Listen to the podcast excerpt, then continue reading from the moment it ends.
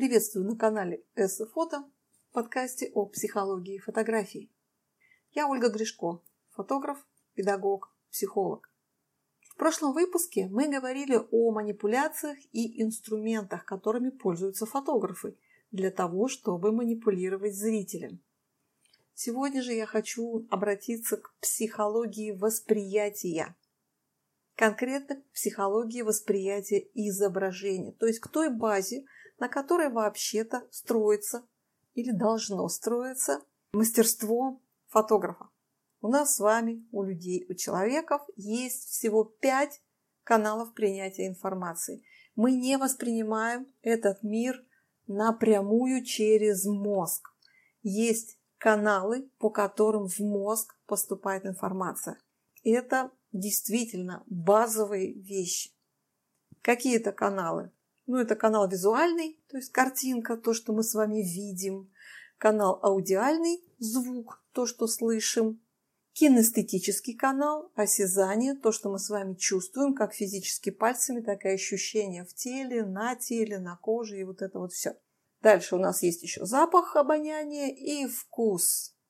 Последние годы к этим пяти базовым каналам добавляют еще два. Это чувство равновесия потому что этот канал тоже дает нам определенную информацию. И чувство координации, то есть согласованность работы наших частей тела. Информация со всех этих каналов поступает к нам постоянно и непрерывно. Куда она поступает? Правильно, в черный ящик под названием мозг.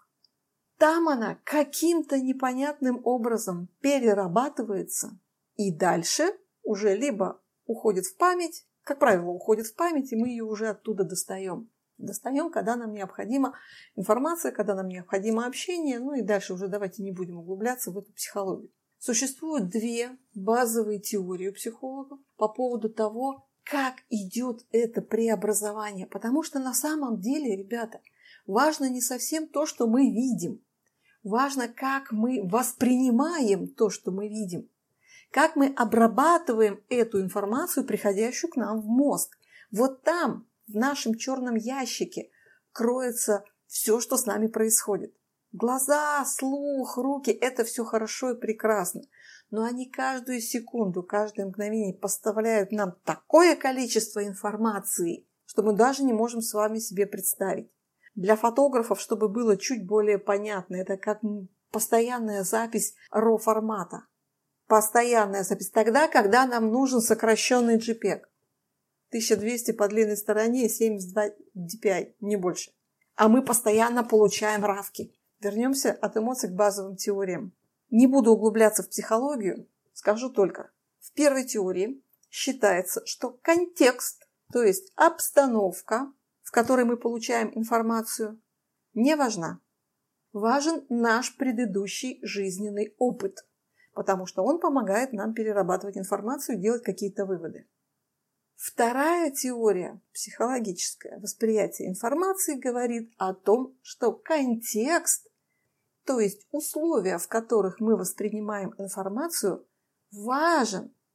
Эта теория говорит о том, что важно, в каких условиях до нас доходит информация в каком состоянии мы при этом находимся, что происходит при этом вокруг нас и так далее. И вот эти две теории с 60-х годов, 60-е и 70-е годы прошлого века ведут непрерывную борьбу за внимание, за своих последователей и почитателей. Но, честно говоря, очень похоже на то, что обе теории имеют право на место под солнцем. И крайне похоже, что они обе просто сменяют друг друга в разные моменты времени. Это все, что я хотела сказать про основы психологического восприятия информации, о которой написаны огромные тома.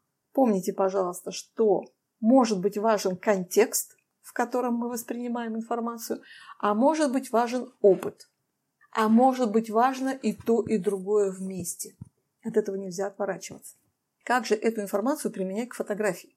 Какие выводы можно сделать как фотографу, так и зрителю? Самый первый вывод из этих психологических исследований, а это, поверьте, большие научные исследования. Первое, что человек замечает в этом мире, это цвет, слом ритма, размер и свет. Вот из этих четырех вещей очень сложно выбрать что-то одно, потому что в разных условиях работает разное. Что такое, кстати, слом ритма? Ну, я не знаю. Это вот у вас елка, елка, елка, елка, пенек, елка, елка, елка. Вот это слом ритма. Вот это нарушение ритма. То есть что-то шло ритмично, потом бац, и совершенно неожиданный элемент возник. То есть, еще раз хочу подчеркнуть, цвет, слом ритма, размер объекта и свет. Это первые, что человек замечает на картинке, на статичной, не меняющейся картинке. Дальше по важности будут идти такие вещи, как движение, люди и их части тела. И, кстати, это равнозначные по своему притягательному воздействию на человека вещи. Зрителю не так уж и важно, видит он человека целиком или только часть тела. Воспринимается примерно одинаково. Ну и здесь же по важности у нас находятся животные. Привет котикам. Небольшая ремарка для людей, не имеющих большого опыта в фотографии. Можно ли на статичной картинке передать движение? Конечно, можно. Более того, для этого существует несколько методов, несколько способов, несколько инструментов. Мы сейчас не будем на этом останавливаться, но однозначно на статичной, не двигающейся картинке можно передать движение.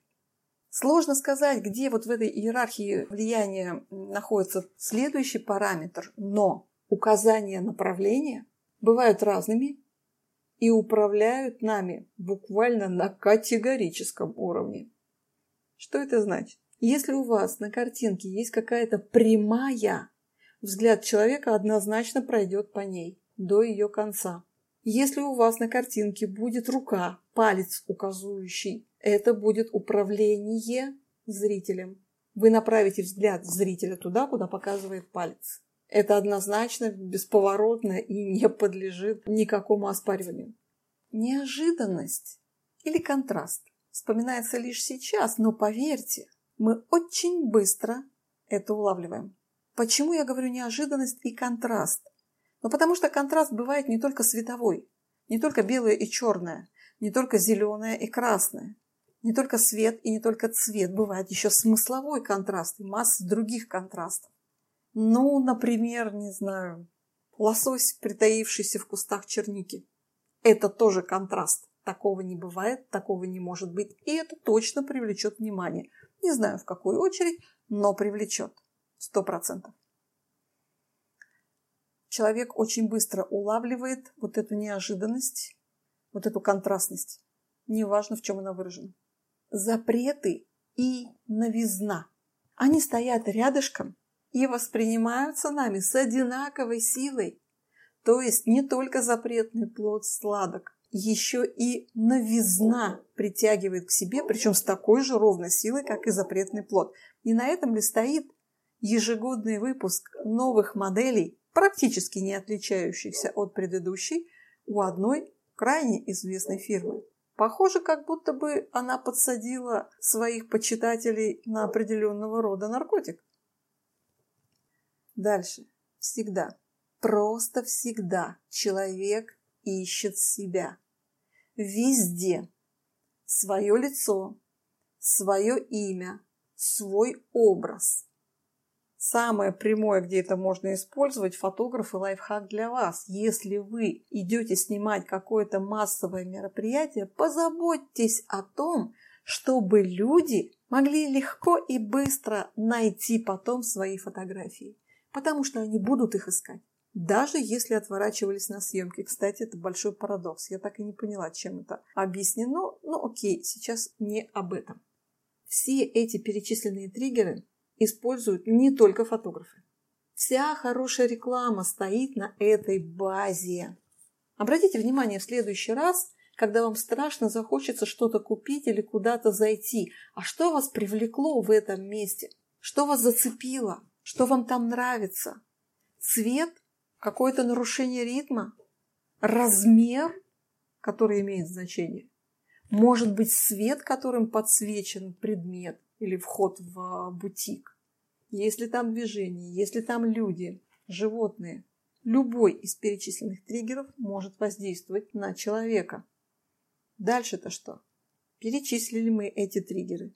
Мы даже, возможно, их запомнили. Ну хорошо, выписали на бумажку. Что дальше? А вот что. Фотографам. Ребята, учите мат-часть. Ваша мат-часть – это не только экспозиция. Это не только диафрагма и выдержка. Это даже не мат-часть. Это базовая база. Это те самые сенсорные каналы, по которым приходит информация в ваши камеры и в ваши мозги. Что такое мат-часть? Это психология. Понимайте, зачем вам снимок, если он творческий, или зачем клиенту этот снимок, если он коммерческий. Потому что причина создания фотографии всегда первична. Уже дальше идут инструменты. А в голове стоит причина.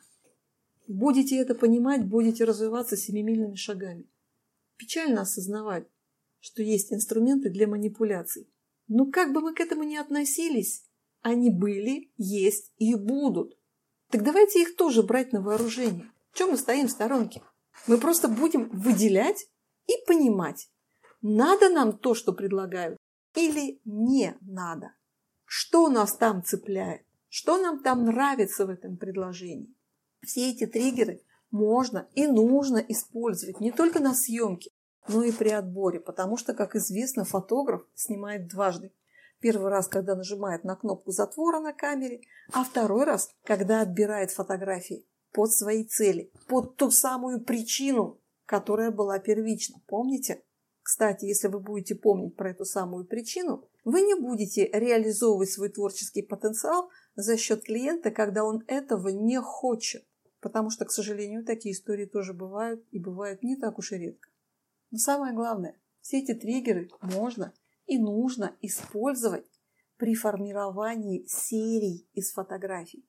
У фотографов это может быть фотопроект, а у людей, которые не являются ни профессионалами, ни даже продвинутыми любителями, это может быть, например, какая-то семейная фотоистория, семейная фотокнига, фотоальбом, и если вы будете использовать вот эти триггеры для формирования визуального повествования, альбом будут брать в руки гораздо чаще и помнить о вас гораздо дольше.